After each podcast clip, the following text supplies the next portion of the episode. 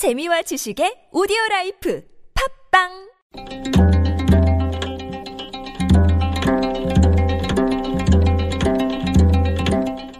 한문학자 장유승의 길에서 만난 고전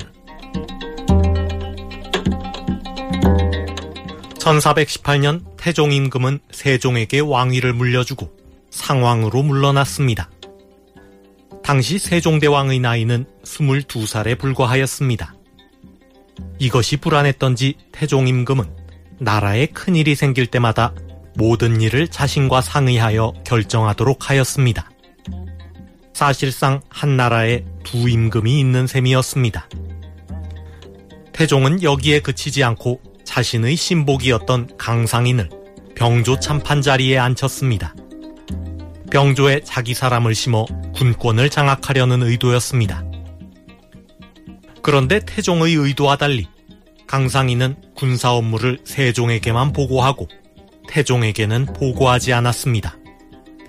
화가 난 태종이 강상인을 잡아들여 감옥에 가두고 그 이유를 물었습니다. 강상인이 말했습니다.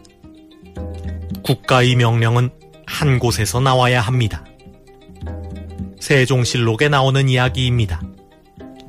강상인은 상왕 태종과 국왕 세종을 이간질하였다는 죄목으로 처형당하고 말았습니다.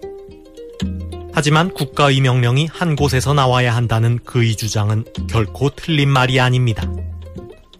의노는 여러 사람이 하는 것이 바람직하지만 최종적인 명령은 한 사람이 내리는 것이 옳습니다.